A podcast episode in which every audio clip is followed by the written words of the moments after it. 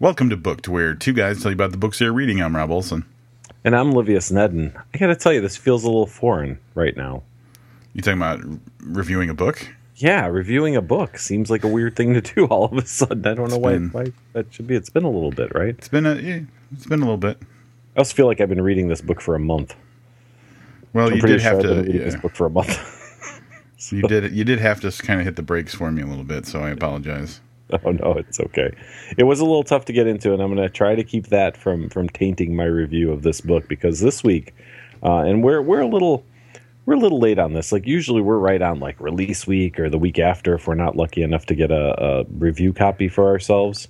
Um, you know, mostly because they apparently all go to Minneapolis for some fucking reason. Did you see that today? Yeah, I, I saw it. Yeah, yeah. So for, for anybody who didn't see it, if you saw it, you probably know what we're talking about. But uh, uh, Jesse, close friend of the show, who I, I've got to be honest with you, he doesn't he doesn't review books, right? He has not reviewed books for pretty much as long as we've known him. Yeah. Um, he has an advanced reader copy of Joe Hill's new book, The Fireman, but we don't. But I, I shouldn't. I'm not faulting Jesse for that because somehow we wind up with those books eventually, still before we would get a copy. I just don't understand how they go to him first. He, I don't know, man. He's got some old clout. Apparently he does. So um, this book actually came out six months ago, which for us is is ancient history for for the most part. This has got to be one of the oldest books we've done. Yeah. Uh, one of the five, I'd say, oldest books we've done. Um, in the the three or I'm sorry, the five years, three hundred plus episodes um, that, that we've recorded. So, welcome to Night Vale. Um, which is not, if you're hearing that, you might think you're listening to the wrong podcast. But the novel, Welcome to Night Vale, is uh, is what we're going to be talking about uh, this week. It is co-written by Joseph Fink and Jeffrey Cranor. Cranor? Cranor? Um. Yes. Okay. And here are their bios. Uh, these are actually not their bios from Amazon because, according to Rob, their bios from Amazon were like weird long interviews. So I don't know where where did this come from? Is this from the book itself? Well, this isn't the bio that's on the Welcome to Night Vale page of Amazon. This is their Amazon author bios separately that I just copied and pasted. Beautiful. Yeah, but I think this is also the bios that you see in the book. Joseph Fink created and co-writes the Welcome to Night Vale podcast. He is from California but doesn't live there anymore. Jeffrey Cranor co-writes the Welcome to Night Vale podcast. He also co-creates theater and dance pieces with choreographer slash wife Jillian Sweeney. They live in New York. Do you think Joseph Fink lives in New York? I mean, my good money's on yes. Okay. I have nothing to base that on, but yeah, I think this is kind of like.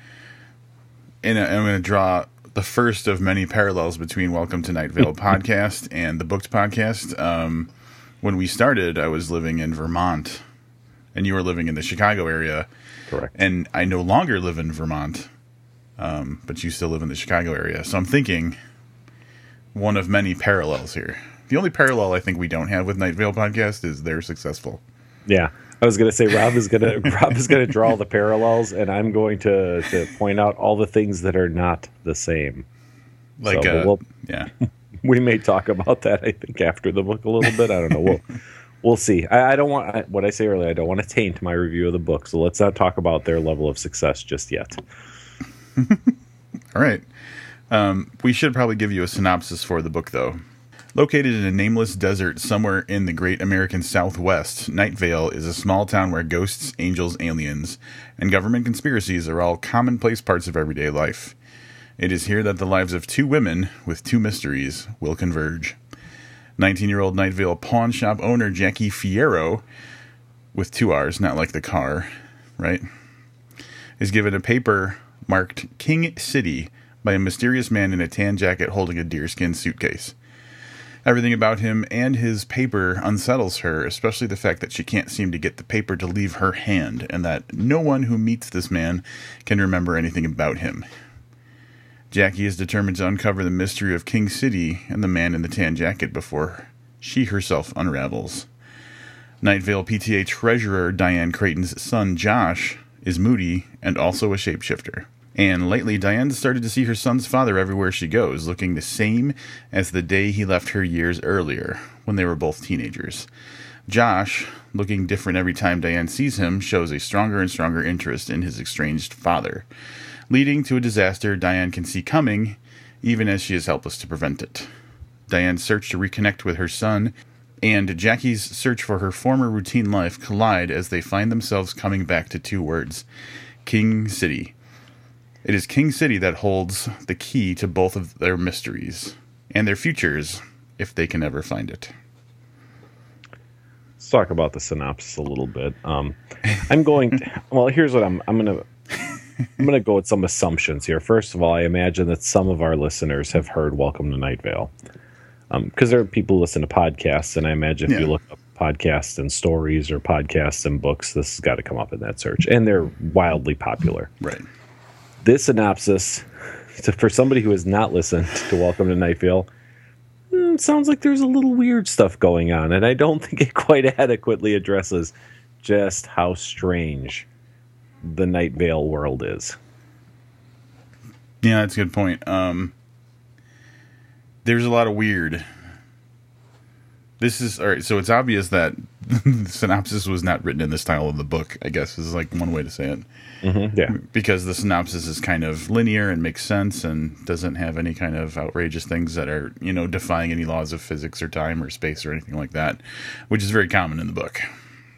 Yeah, I mean, it mentions that the one kid's a shapeshifter, and that mentions that uh, that the, the the the kid's father is um, looks the same as he did, you know, whatever, 14 years ago. Uh, those things are a little weird, but Night Vale takes place in a, oh, I don't even know how to say it, like in a town where it's it's basically inaccessible for the most part from the outside. And the the beautiful thing about Night Vale, I think, is how all of its residents have kind of just accepted that things like time don't work right there, and um, you know that, that they're constantly being monitored by government agencies but really it's just the government of Night Vale. It's not like the united states it, like it, it, belongs in the united states. It's almost like it's its own separate entity. Right. Um, you know and, and you have a variety of, of, strange things that, that occur. I'm sure a lot of them will come up in the quotes because i think some of the best parts of this book are based in just how weird but accepted those things are to um, the person that lives in Night Vale. Sure. I was thinking about this as I was reading the book too, because typically what Livius and I do with a book is explain the general setup of the plot, but don't spoil, you know, anything that we don't want to spoil. And I figured that it was going to be difficult with this because essentially it's just a bunch of like strung together nonsense with kind of a general um, kind of narrative that was is is keeping it together. Anybody who's who's listened to the Welcome to Night Vale podcast, there is kind of a general connectivity, I would say, between episodes, but it's not an ongoing story. And in the book, there is the story of Jackie and the story of Diane and her son Josh, and how Troy. They mentioned Troy's name in the in the synopsis, right? Um, no, I think it just says that's his. Fa- uh, it just says Diane starts to see her son's father everywhere. Yeah. Okay, well, spoiler: the son, the father's name is Troy. It's not an actual spoiler. I'm just fucking around. Um, there's those kind of stories that that are kind of woven throughout, um, and it does carry the story forward. So there's more significant of a plot to the book than there was or is for the the Welcome to Night Vale podcast. Yeah, and while we're I guess still talking about the podcast, we should mention it's done in the format of the weekly like community news. Mm-hmm. So um, you know, there's always the anchor Cecil, and then you know there are guests sometimes and musical numbers and, and all kinds of weird things. And yeah, I mean, I think to a certain extent there are some things that are connected and in stories that progress a little bit just in their rementions. But yeah, the book itself is is written linearly. It's written like your very basic story. We start with them one day, we end with them I don't know, what is it, maybe three weeks in the future, if that, maybe a little more. So the book takes place over the course of, let's say, a month, maybe a little less. And it starts off with um, Jackie. So, as I mentioned in the synopsis, um, she does own a pawn shop, and at 19, that is pretty impressive for a 19 year old to be a business owner, but Jackie has been 19 for a really, really long time at the at, at the onset of this book. Yeah, and we definitely pick up on her general daily routine, which is um, true to Night Vale form. You don't just walk in and pawn something and it's a normal transaction. There's definitely rituals involved, and uh, no matter what you pawn, the same amount of money is offered to you and everything like that. So we are introduced to Jackie's day to day routine, and everything seems to be going normal until the guy uh, in the tan suit, right, with the deerskin uh, briefcase comes in. Deer, mm-hmm. Deerskin suitcase. I always imagine it as a briefcase. Suitcase sounds like a big piece of luggage. I'm tan- with you. For some reason, I thought briefcase too. I'm gonna look it up. I'm gonna look it up eventually. But um, anyway, the idea is he comes in, and the general pawn transaction changes a little bit. He gives her a piece of paper with the words "King City" written on it, and um, she doesn't give him the usual uh, amount of money, and and things just go a little bit different. And from then on, life's not the same for Jackie because no matter what she tries to do, she can't get the King City paper to leave her left hand, which is strange. And you would think, oh, it's Night Vale, everything's strange, but for some reason this bothers her. And then that kind of sends her off in a different direction where she needs to figure out what all this King City business is about. Yep. And then we switch over to Diane, who is working her. You know, I, I, think a lot of us, um, you know, sometimes think our, our jobs are, are pointless or, or, meaningless, but Jackie actually works in a place that nobody really knows what they're doing or, or what, what the purpose of their of their employment is. Um, Diane's story kicks off with her um, looking for a coworker who hasn't been to work in a little bit, but it seems that she's the only person that can remember this coworker, like like ever working there. Like there is no trace of him at all, but she is sure that uh, even Evan, I guess it would be Evan, right? Um, used to work there because she used to talk to him occasionally, but no one else seems to remember him. So she kind of starts out on this search for Evan.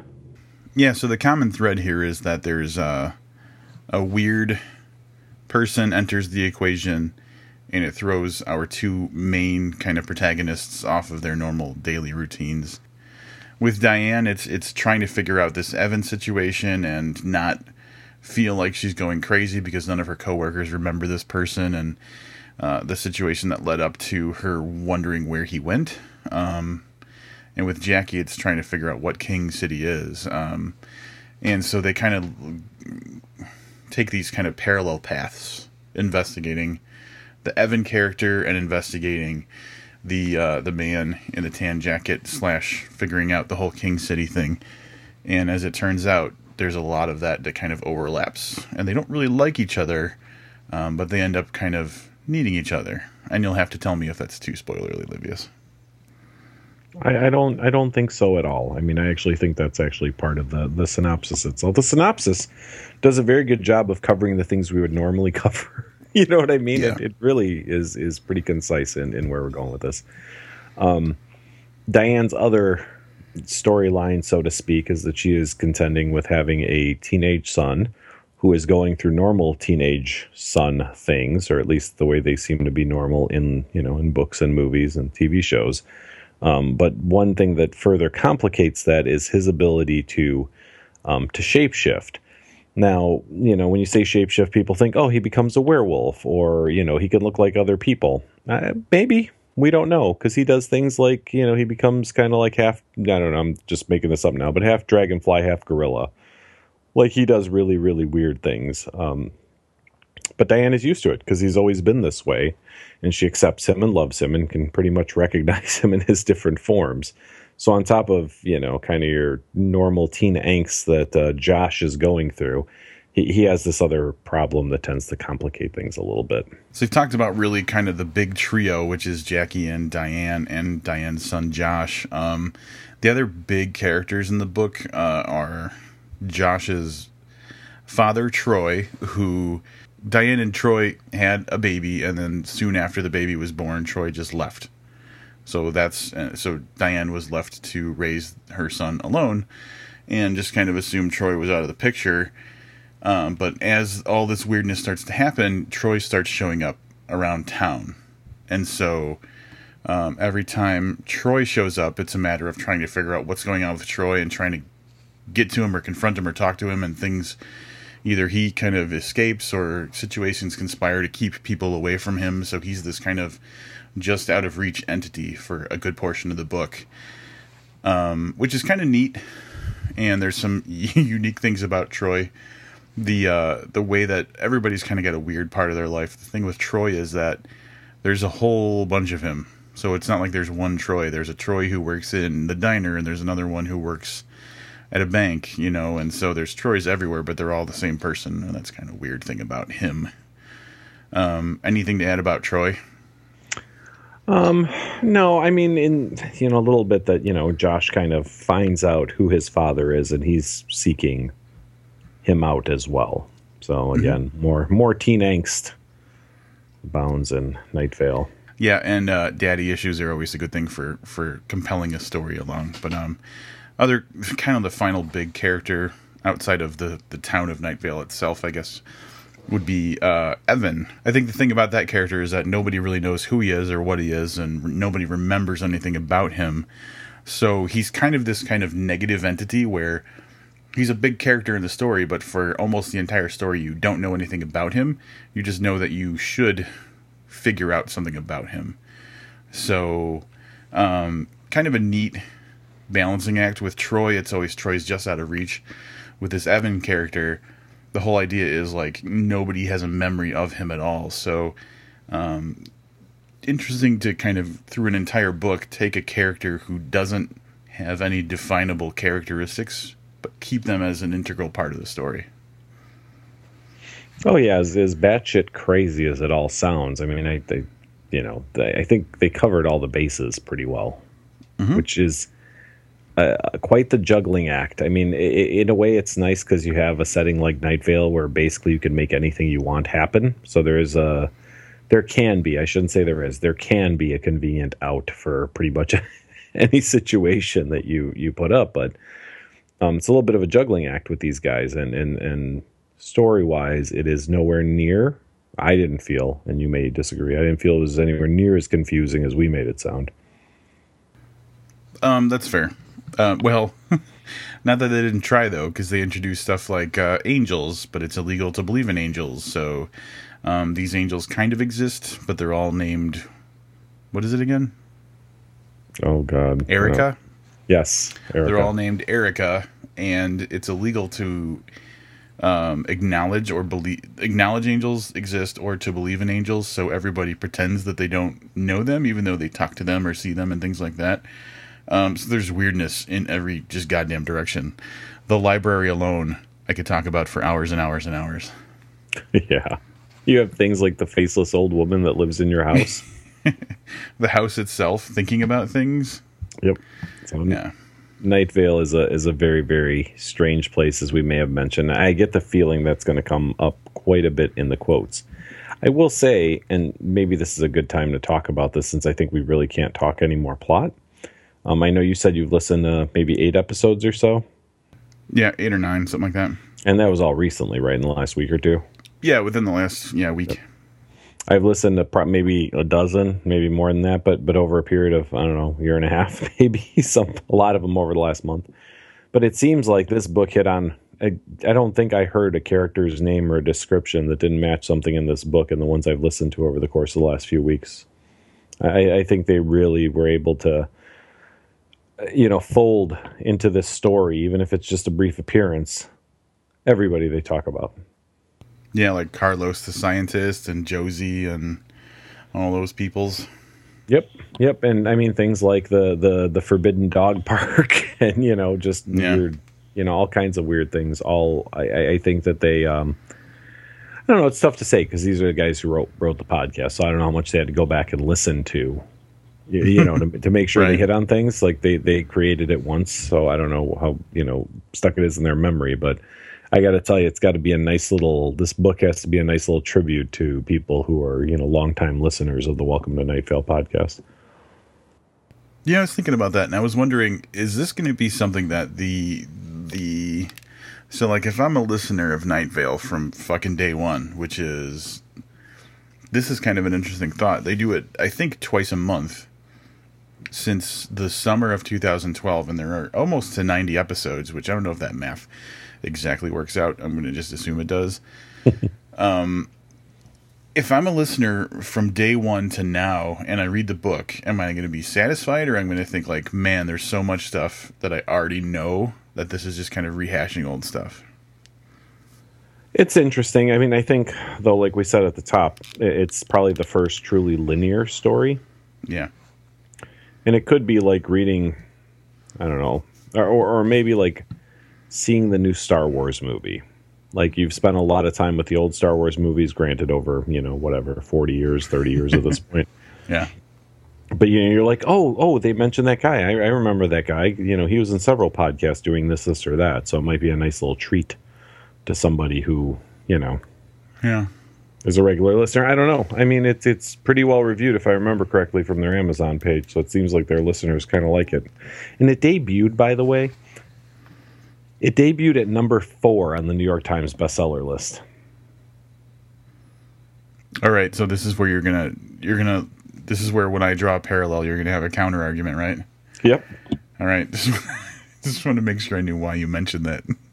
Well, I it was actually I, I um, earlier today tried to find an episode that was right around the time the book release came out to see if they were going to say anything about it. And you know, they thanked everyone for buying it and how excited they were, and then they mentioned that they debuted at number four.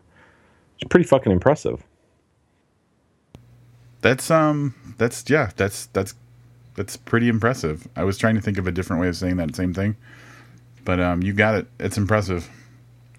Well, and I'm saying that from the perspective of having a podcast, Yeah.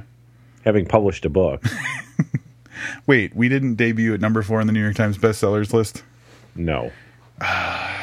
See, we got to talk to them and see what they did so that when our next book comes out number 4 New York Times or number 3. I mean, Well, yeah. Why? Yeah. Why shoot? Why? Why, why aim for the low branch now? right, Right. right. 3 or 2. I'll take a 2. Two's nothing wrong with 2. Nothing's wrong with being second place if it's the New York Times bestseller list. Hey, if we come out at the same time as that Joe Hill book, I'll take I'll take second place. Yeah, no kidding.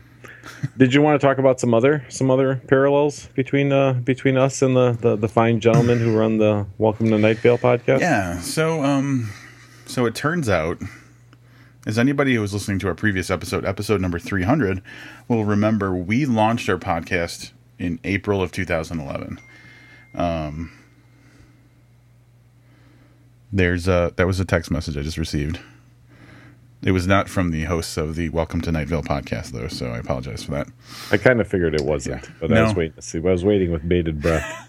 I know I wanted to build the suspense a little bit. Night Vale. Ooh, let me pull up their episode list so we can see when their first episode launched. Unless you know off the top of your head. June fifteenth, two thousand twelve. So we got them by a year, right? yes, Um, and as you may know, do you remember the date that our book came out? I do. So I'm just I'm I'm. This is just me making you look bad now. yeah, I know. It was in June, Was it? wasn't it? Was it? Uh, you're about to tell us. now you got me worried. So I'm going to Amazon. Ju- July 22nd, 2013. Yeah, that sounds right. Everybody loves to hear typing on a podcast. So that's why I did that. July 18th, 2013. So, July 18th, 2013, we publish a book in print, ebook, that whole thing. And then some date down the road, Welcome to Night Vale publishes a book. So, podcast, then book, podcast, then book. I don't know, man. There's some strong uh, you know, some strong parallels I'm seeing here. Two creators. Two, yeah, two creators, two creators, same thing. Can I tell you what they're doing now? They have branched off. They have a second podcast that just uh, launched. Are you serious? We Totally did that. serious. We Yeah, did that. We did that. We did a second podcast. Yes. Wait, we wait, did. wait. Have they hosted live events? They, uh, yeah. So let's talk about that parallel. They have hosted numerous live events, and, I'm gonna I'm gonna go out on a limb and say maybe even a few more than we have. but here's that's where the parallels stop because um, they didn't just host events in Chicago. Um, they have hosted events in Europe, Australia, the U.S., probably Canada. I don't know. Everywhere, everywhere. They're all over the fucking world. Okay, we've hosted events in three different cities in the United States, Livius. Yeah, but Australia and New Zealand. I just assumed that you were you you didn't like. See, here's the thing: they probably like to travel. Livius doesn't even like to leave his house. That's true. If you were like, "Can we go to Australia?" I'd be like, "You have a good time, buddy." Yeah, I know because that's what happened with Los Angeles. So, um, yeah, listen, these guys saw it. I have to imagine at this point, I have to imagine that, that Mr. Fink and Mr. Cranor um, probably make their living off the Welcome to Night Vale podcast. I hope they do. Yeah, that would be another non-parallel. What's a non-parallel? what do you? What's the opposite of a parallel? Like a um. Oh man, I'm gonna feel like a dick for not knowing this. Like, would that be a perpendicular? I was gonna say, I think it's a perpendicular. math. Don't feel bad about knowing not knowing math. Most people don't know math. yeah. Only jerks. Jerks Yep. know math. So those are my parallels, and I'm just gonna say, like, you know, I don't begrudge them their their fame. I think it's fantastic that they uh they've made a living off of this and everything. I just think that now that they they're settled, I think they owe it to us to bring us up to that level.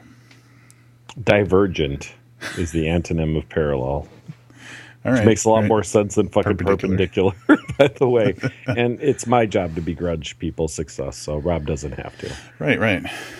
I carry the heavy weight where it comes there. Um, these guys, and, and I know we're a little all over the place now. This should typically be the stuff we do kind of after we finish the book review.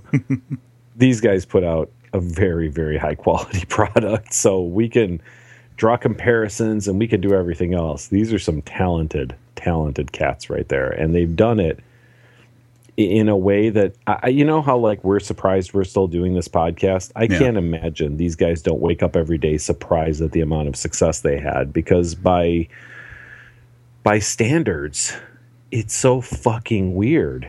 Right. They shouldn't be this successful. it's true. You know what I mean? Yeah. So they didn't do something really mainstream. What was that big one that everyone was listening to? It was just basically kind of like Serial. a crime drama. Yeah, Serial.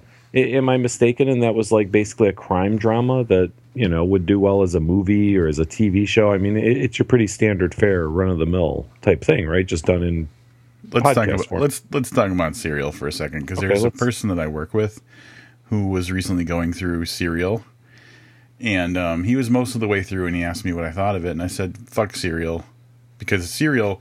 First of all, my impression of Serial, having never listened to more than, all right, so I'm going to back up a little bit more. I tried to listen to Serial. I listened to the first like three minutes of the first episode, and I could not stand her voice. It was a total deal breaker. So, um, talking to this buddy that I work with, uh, he's telling me he's listened to a whole bunch of it, and essentially he's explaining to me because I didn't get a chance to listen to it.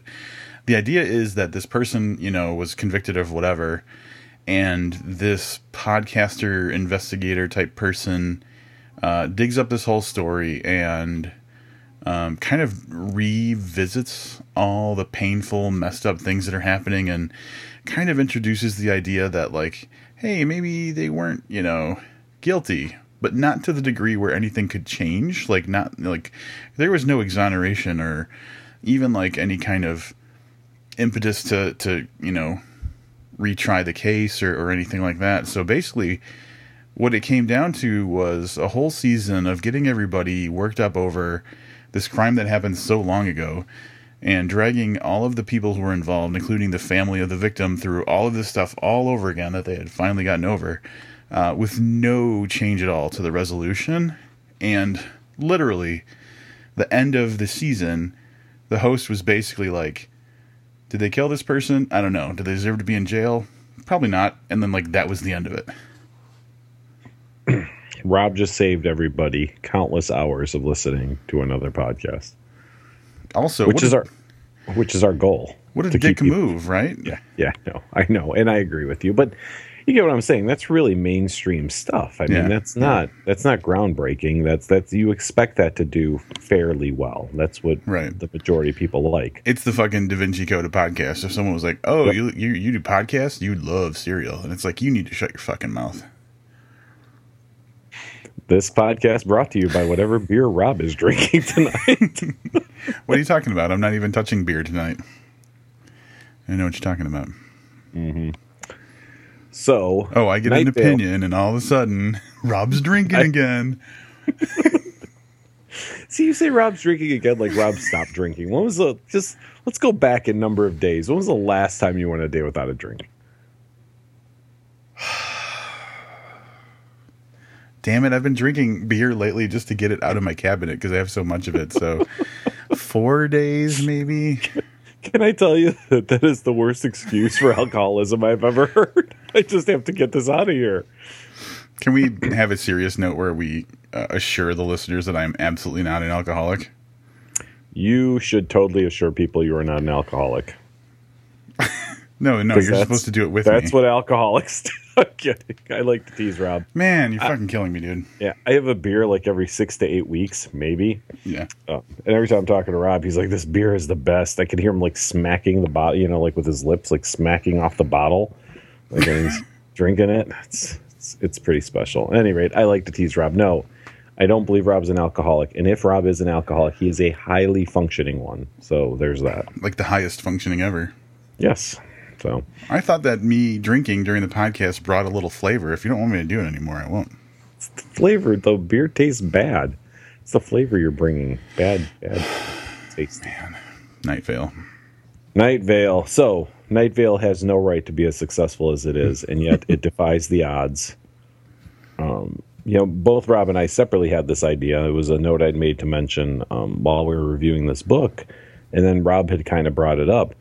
This book, for for our listeners or for people who are familiar with the term, is it, it's completely bizarro Yeah. and and at the risk of, of, of offending, I've I've read some Bizarro that's not as good at being Bizarro as Night Vale is. Yeah, it would be interesting to hear how the Bizarro community um, feels about that classification. But I mean, all the classic symptoms are there, man. It's it's a Bizarro book. Um, I think it was written with a different audience in mind, but absolutely Bizarro. So that being said, if you're into Bizarro, I think this is a book you should totally check out. Um, if you're really into Night Vale and you've tuned in just to see what you know, two guys who don't normally talk about books written by other podcasts thought about it, um, maybe you should check out some Bizarro. I think that that these are um, they play well and they play in the same kind of sandbox. So um, Yeah, I wonder if there's any kind of crossover there. Like, first of all, is there any influence on the authors from actual established Bizarro writers? Um, and also, I think that um, the term establishment Bizarro could qualify because this is definitely very mainstream, but it's absolutely Bizarro. Establishment Bizarro. Establishment bizarro. We uh, it would be interesting to hear that. I do know the only person I, I i know of who's kind of entrenched in that community that i've seen mention this multiple times is jeff burk. And uh, i believe he is a, uh, a strong supporter of the night vale podcast. Jeff Burk. That, he, he runs Deadite Press, That he does. Yes Um, he does. an imprint of Eraserhead. Yeah and you don't get more bizarro than eraserhead so um, that is definitely uh, I, don't, I have no idea what I was going to say there. Nothing. I'm gonna leave it in. Fuck you. was- Call me an I was very, alcoholic. I was very confused by the add a comment button on the notes that I've not noticed before. So I was kind of moving my cursor around. There's a little add a comment Oh. that pops up. that little circle thing that pops up. Oh, okay. Yeah, Gotcha. with a little like Yeah. text message icon. That's Yeah. what my text message icon looks like. Like if I have a text the notification Oh. bar. All right. Did you, did you think um, that your probably? did you think the notes sent you a text message? I think we should just get on to quotes. Right. You know, here's here's the problem with this. You do realize that it, it's not likely, but it's possible that a couple of guys who run one of the top podcasts out there could listen to this episode, right? Okay, Uh. guys, listen, Night Vale guys, if you're listening, we have better episodes. Go back and listen to episode 300. Episode 56 is pretty good. 114. Are you just pulling out random numbers, or are these your favorite actual episodes? Oh, I have no idea. I couldn't. I couldn't even guess at what fifty six was. Fifty six was probably a interview for Warmed and Bound. 56 was our interview with Joshua Alan Doetsch after reviewing Strangers in the Proportion. Oh, holy shit! That is that is one of my favorite episodes actually. um, and three hundred, just because it sounds like it should be a movie with. Seriously, if the Night Vale people are listening, contact us, bookpodcast at gmail.com. We're going to interview you guys because uh, podcast to podcast, man. I don't know what that means. That is one of your goals to interview some people from other podcasts, and it would be fun Yeah. to talk to one of these guys uh, and maybe talk to them about Bizarro. That would be the, the, the, the nut that I want to crack. I want to see what the influences were, the literary influences were for this story and the podcast in general. Be interesting to see. So, do you want to do some quotes? Um, we should totally do some quotes. I've got like 500.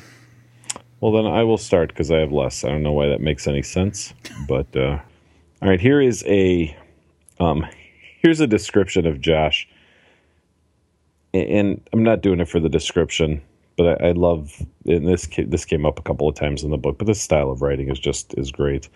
He is tall. He's skinny with short hair and long teeth that he deliberately hides when he smiles.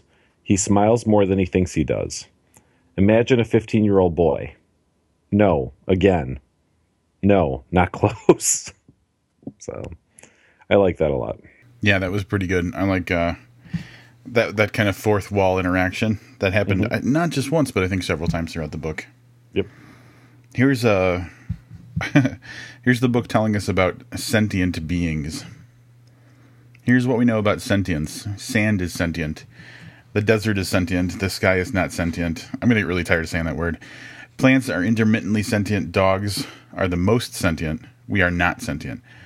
The planet as a whole is sentient. The parts that make up the whole are not sentient. Wholes are sentient. We are not sentient. Gift cards are sentient until they expire. States in which it is legal for gift cards to expire have created immortal sentience, which is pretty hilarious. Money is not sentient. The the concept of private property is sentient. Sand is sentient.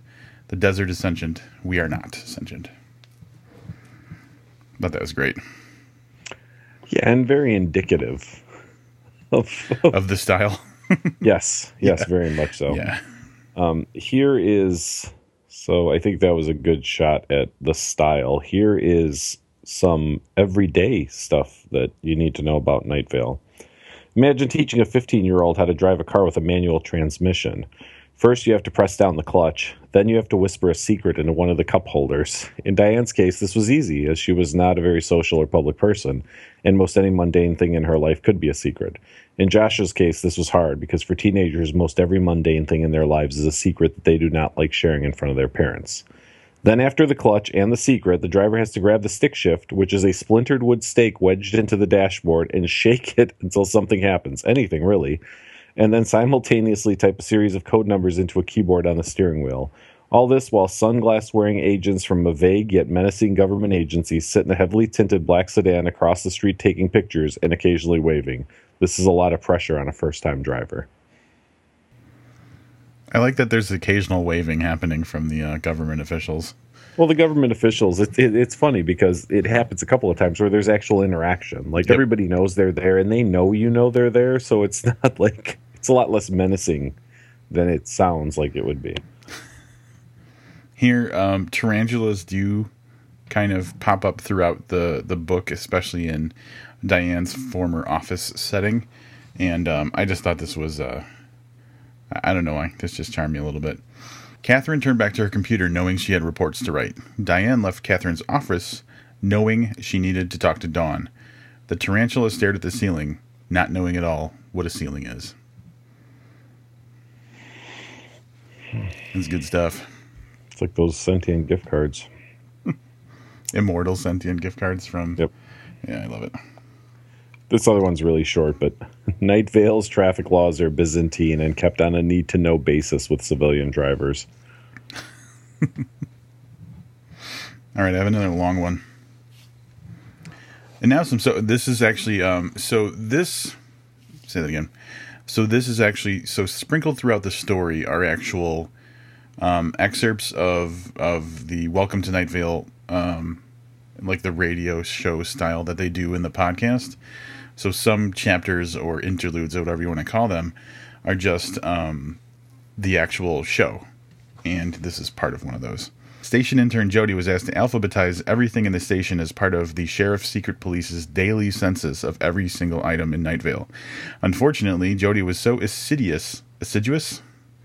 Unfortunately, Jody was so assiduous in her work that she alphabetized, alphabetized herself as well, and what was once a helpful and hardworking intern is now a pile of limbs and organs arranged part by gory part from A to Z.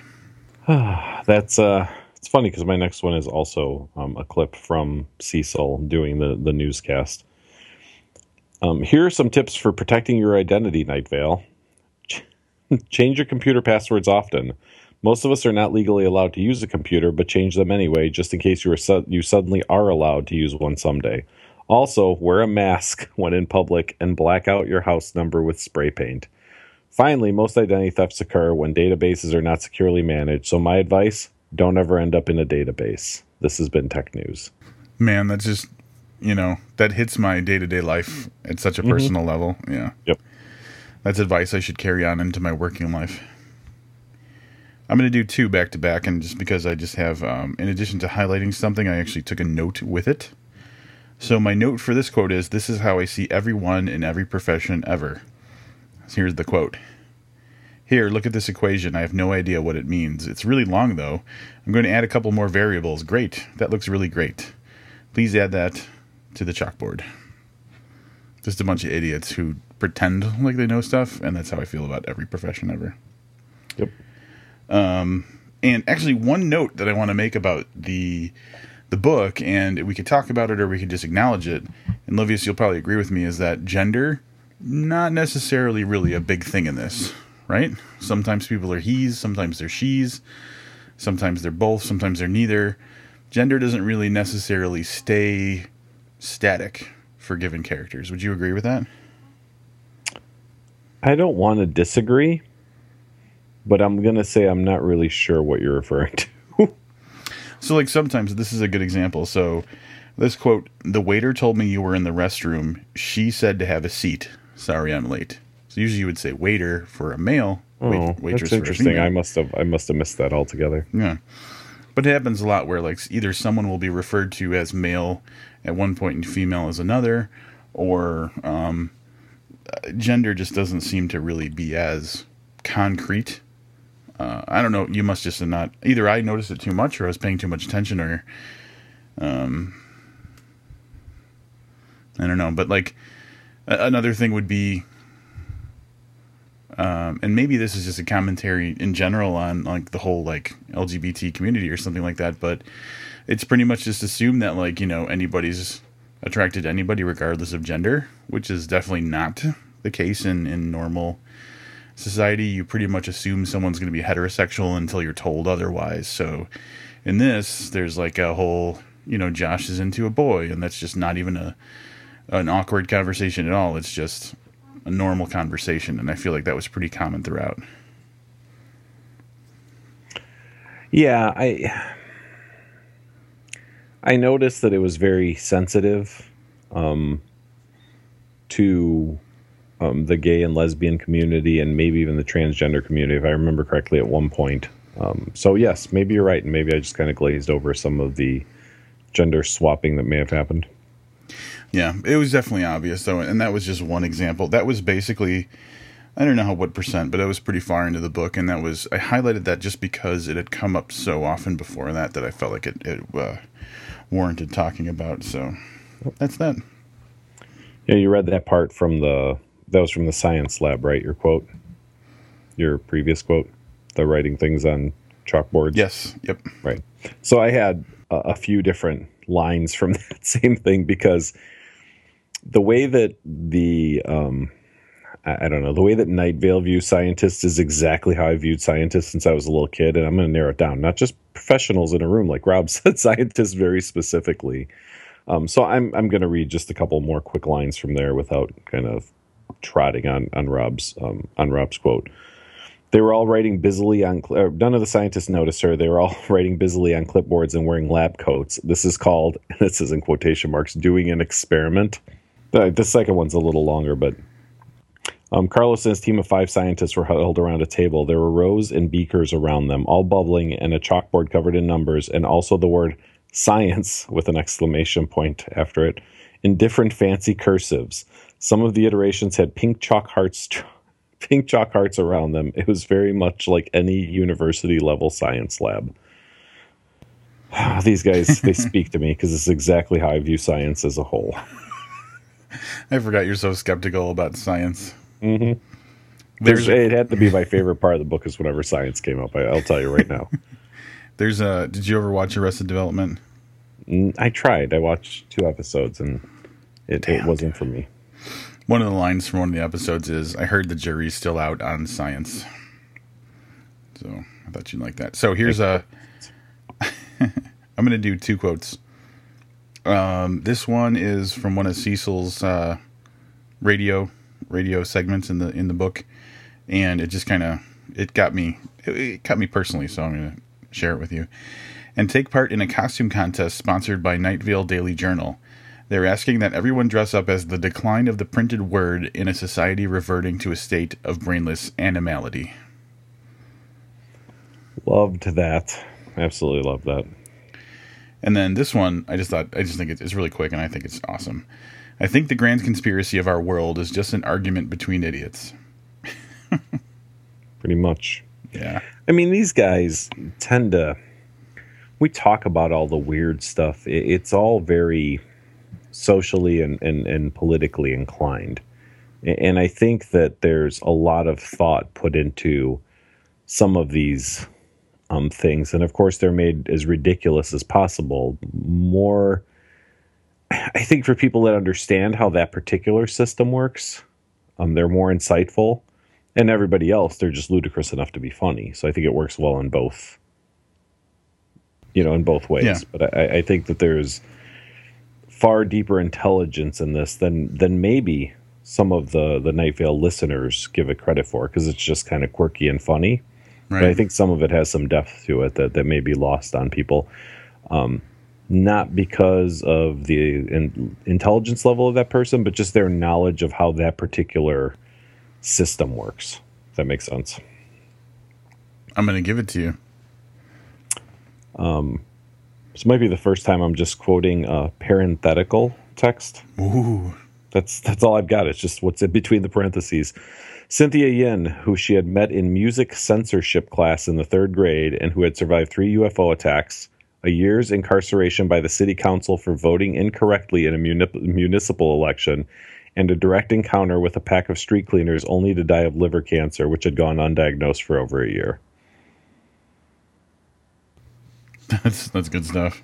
That's great stuff. I love this incarcerated for voting incorrectly there should be some more of that going on in the world. Oh man, let's not let's not go down let's that road. Not, let's not do it. All right, I'm going to save this with a quick quote.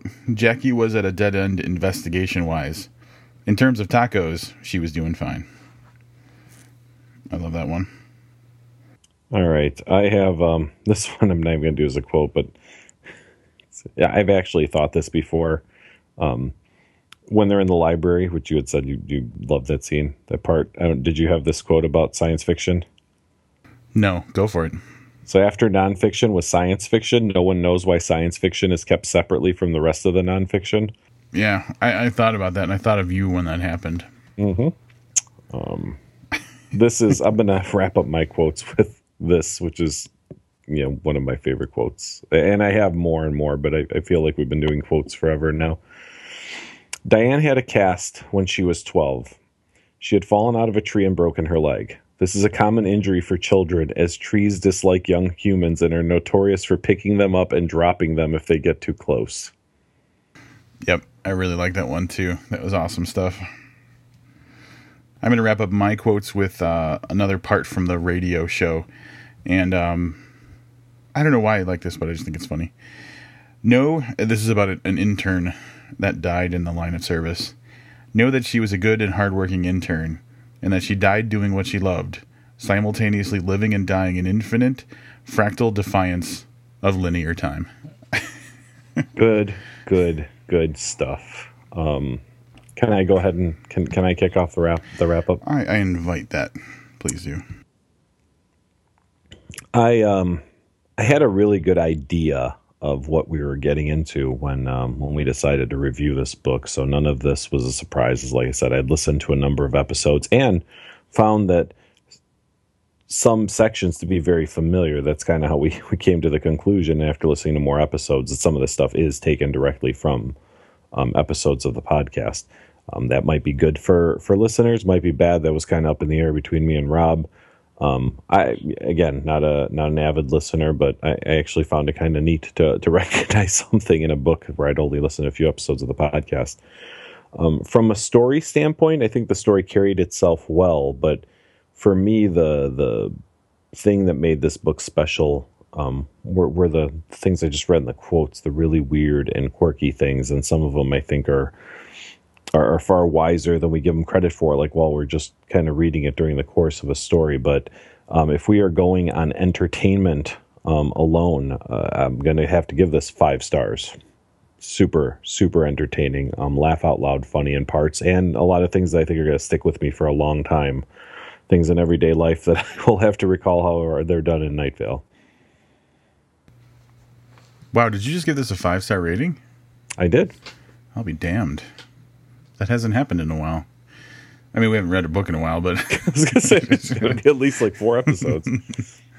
um, I had no real idea. I started reading the Night Vale book before I, I went ahead and listened to some of the episodes of the podcast, so I was really diving into this blind. I had an idea of what it was, but you know, an idea and then an understanding of it are two entirely different things. So here's what I'm going to say about the book. It is massively entertaining those individual parts, the quotes, I think I had probably uh, north of 40 quotes in here, are really interesting. They're quirky, they're unique, they're very intelligent, but they're also, there's just like a very strong strain of humor running through it. So it's obvious that these are very entertaining people. The story itself, very, very, very light. I mean, it comes down to um, a couple people with daddy issues, you know, at the end of the day. So, not a massive story, and really, it doesn't really pick up as being um, a definable kind of plot structure until probably a good 60% of the way into the book. So, a lot of it in the beginning is just like building, building, building. Okay, this is what's going on, and then this is how it resolves. Um, story wise, pretty light, but very, very, very much made up for in the fact that it's so funny and entertaining throughout. I think the story structure of the book does a good job of mimicking the story structure in the series, which is it's obvious that any kind of um, linear ongoing plot or narrative is definitely secondary to the humor and the satire and the social commentary that's going on in the story. So anybody who is comfortable with the podcast is going to feel very much at home reading the book. Anybody who's coming to this book thinking, I'm going to get you know, a really serious good story, maybe listen to the podcast first and see if that's your your thing. Um, but overall, I think the book is excellent. I think it did, uh, as far as what I imagine it was trying to do. I mean, it really was just a slam dunk. So I'm going to go with Livius. This is five stars. I wonder um, what what Joseph and Jeffrey gave the book to anthology when they read it. Why do you wonder? Of course, they give it five stars. Of course. What else could they give it? Um, great job, guys. Um, great podcast. Uh, I feel like you could jump in at any part of that podcast. I don't necessarily think you have to listen from the beginning. And this might have been in the author's notes at the end of the book, I think, too, where it said, you know, you could probably catch on pretty quick as to what's going on. Yeah.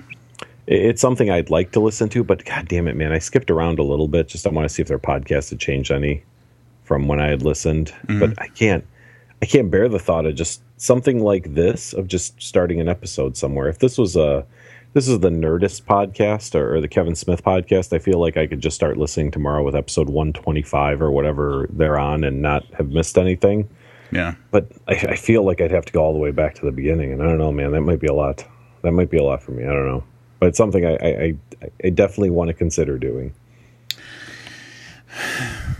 I mean, I think that is very intentionally structured so that you can jump in at any point. Um, but I understand what you're saying because like episode one does really kind of set a good ground for, and then it builds from there.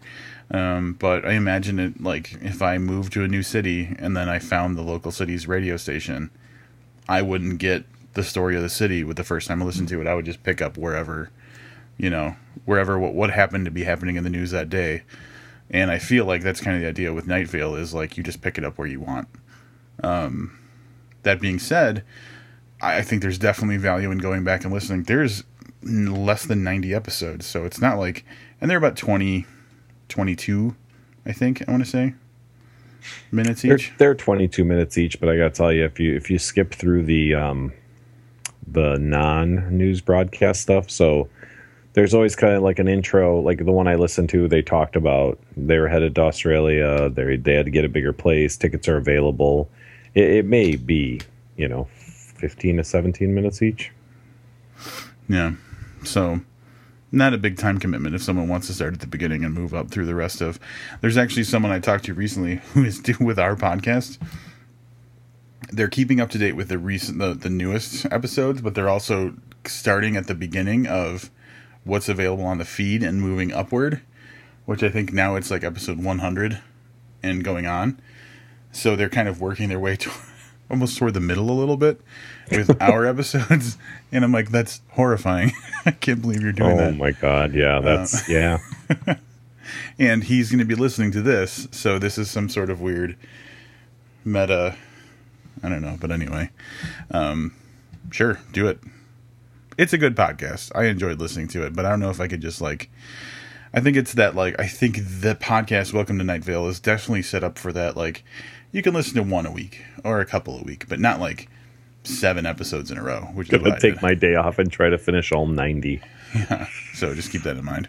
Yeah. Um, while we're talking about podcasts, um, we should welcome maybe new listeners. I don't know. Uh, um, how are we gonna have new listeners? We're gonna have new listeners through um, a couple of venues: um, Spreaker, which I do believe we may have mentioned at the the end of the last episode. But uh, Spreaker episodes are available. I know there are people listening there, so if you're new listeners, welcome. Um, Spreaker will only be carrying the last probably eight to ten of our episodes, which will be rotating, so they'll start to fall off as new ones um, pop on. But uh, if you're a Spreaker listener and you love what you're hearing, you can go back um, to Stitcher and catch the last uh, 200 episodes. Uh, last 200 also available on iTunes, I believe. Is that correct, Rob? Yep. And where can uh, people find the elusive first 100 episodes? Bookedpodcast.com has all 301 now episodes of the podcast available. So um, if you want to hear what happened episode 100 ish or earlier, you're going to want to head over to bookedpodcast.com. Mm-hmm. There's a lot of good stuff, man. If you could think of, I mean, the entire Warmed and Bound thing, 17 interviews, those happened in the first 100 episodes. They did. And, and to this date, I think two of those episodes still rank in our top three downloads. You're not going to name names. I'm not going to name names. all, right, all right, then I won't either. Lots of good stuff in the first hundred episodes, but um, there's so many hundreds of episodes now that uh, I think, uh, much like the Night Vale podcast, you can pick us up wherever you want. And if you're listening on TuneIn Radio, we did not forget about you. Welcome aboard. Several followers we picked up on TuneIn Radio in the last week or so. Um, hey, thanks for for tuning in. Um, kind of same deal there. You get 200 episodes of TuneIn. Um, more available at bookedpodcast.com. And this one, we're excited about a little bit. And Rob and I kind of briefly talked about this for about 45 seconds before we started recording. um, beginning with this episode, barring unforeseen circumstance, um, YouTube. Uh, here is where we're going to draw another parallel to Welcome to Night Vale. Turns out the Welcome to Night Vale guys were like, shit, we could put our episodes on YouTube with like a static image or something, mm. and people can listen there. So, hey, this time we're going to copy what they're doing. Um, that's going to be available starting this episode again barring unforeseen circumstance, we have some questions about length of time and stuff we can put up. So we'll see. Hopefully, you're able to hear it there. I'm not sure how the back catalog may, may not. Some episodes may, may not.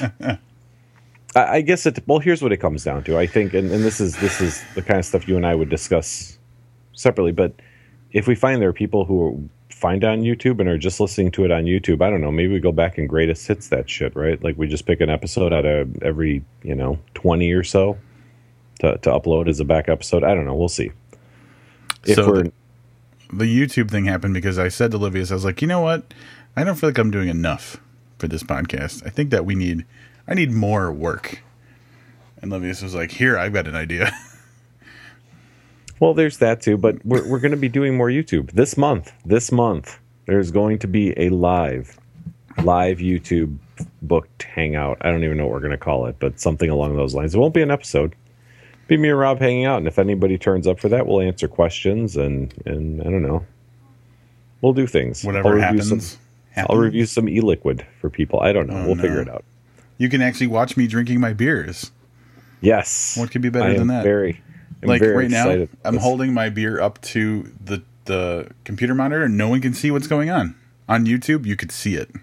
Yeah, you know, it's weird that like that never occurred to us, right? Like we've been doing this as audio since episode one, Yeah, and we certainly could because half these episodes are, are are done. I mean, we're always ninety nine percent of these episodes were all recorded with Yeah. you and I talking on Skype, even if we were recording it separately. Yeah, we could side by side that shit. Yep. This weekend, though, I was talking to somebody who um, hosts has a very popular YouTube channel who has started doing a podcast, and I was asking him about the quality because the sound quality was amazing on their podcast. So I wanted to know just logistically what he's doing.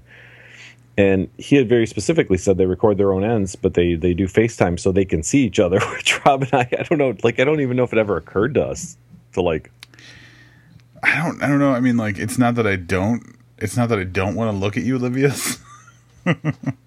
I think in the beginning, because we've been doing this five years, I think in the beginning it wasn't as um, easy to do like a really good quality video connection consistently. Um, to make that happen on a regular basis, we just got used to not looking at each other. Yeah, and I, I think for from my end, I think the reason I never really thought about it was just bandwidth. Like you know, kind Yeah, of you said, yeah. the internet has gotten better. Um, I just thought, man, I don't want to sacrifice audio so we can see each other when we're both like staring at you know digital copies of books, which is really you know what my end usually looks like. So, Yeah, and then I'd have to put on a shirt. I mean, there's so much that would go into it that uh, well, Rob will be donning a shirt soon for the for the first ever live booked hangout coming to uh I was gonna say a channel near you, but let's face it, it's, it's gonna be the booked YouTube channel. So if you want to head over and subscribe now, uh probably save you some subscribing later. Yeah, don't want to do that last minute scramble where you uh, you miss the beginning and you're like, guys, what did I miss? Because then you look like an asshole. We don't want that. Don't be that asshole. Don't be that asshole. Um, speaking of subscriptions, time is running out on subscribing to the book newsletter. Now you'll always be able to do that, but time is running out on winning a twenty-five dollar gift card for doing it. So um, get over there. Rob said there was. Rob told me there was an influx of subscribers after the last episode. Um, get your name in the hat now because that drawing is coming up in uh, less than two weeks. A surge. I'm going to use the word surge again, two episodes in a row. We have been getting a surge of people subscribing to our newsletter. All you got to do is go to livazon.com. That's L I V A Z O N.com. This weird thing is going to slide down the page, and it's going to be two different options. Right, I'm going to go there right now so I can read you what they are. Livazon.com. Sign up for the booked podcast. Throw us your email. If you love Livius, then you type in your email address, and there's two buttons love him, and I'm going to let you discover the other button on your own. I Um, love the other button. I still don't think that those two have to be mutually exclusive. That's all I'm saying. So, yeah, sign up for the newsletter. No matter what, you're getting an, ep- a copy. Say it again. No matter what, you're getting a copy of the booked anthology ebook, right? And I've been saying in whatever uh, format you want, but I think it's in all the formats. I could be wrong about that, but I think Ryan's just sending out everything. Maybe? Who knows what Ryan's doing? Ryan's busy traveling the world. Apparently, I can't keep up with that guy anymore. I know. I Notice just, picked, just picked him up at the airport. yeah, he became the book podcast intern And now he's like international traveler all of a sudden. Yeah, now he's like Rob picked me up at the airport. And I'm like, wait a minute. that was not how my works. intern. It's not how any of this works. Um, newsletter so far has been pretty useful. There was a picture of us in a bathroom one time. Mm-hmm. Uh, another time we were uh, shilling for someone else's uh, money thing. Mm-hmm. For, Uh, for Kickstarter for a different project. I think that's it. Yeah. So as you can see, you're not going to get six emails a day from us. As a matter of fact, you may not get six emails in the lifetime of your newsletter subscription. But we're told that newsletter subscriptions leads to um, fame and fortune, so that's why we're doing this, right? That is absolutely. That's why we started this bad boy, and that's why we're doing it now. Years later, we're trying to get that Night Vale money rolling in. Oh, hey, money. Patreon.com slash booked. At the very least, a dollar a month, you're getting early access to our episodes, right? I don't know. I don't subscribe. I think the five dollar level is where you get uh, spoiler uh, spoiler talk uh, exclusive content from us. There's a T-shirt level we're still waiting to hit that two hundred twenty five dollar a month threshold, where we can start sending T-shirts out to people. Livius is very excited about that. Livius, am I right about that? Can hardly wait. Um, there's going to be coffee mugs. There's all types of stuff going on. We've got two people that qualify to choose a book that we review, and they haven't uh, cashed in on that yet. So I was talking to Jesse when we were in LA, and he's getting ready to pull the trigger on that, but I don't know exactly what the book is yet for that. I have to imagine that um, I think the things we review are very much in line with the things that Jesse reads. Yeah.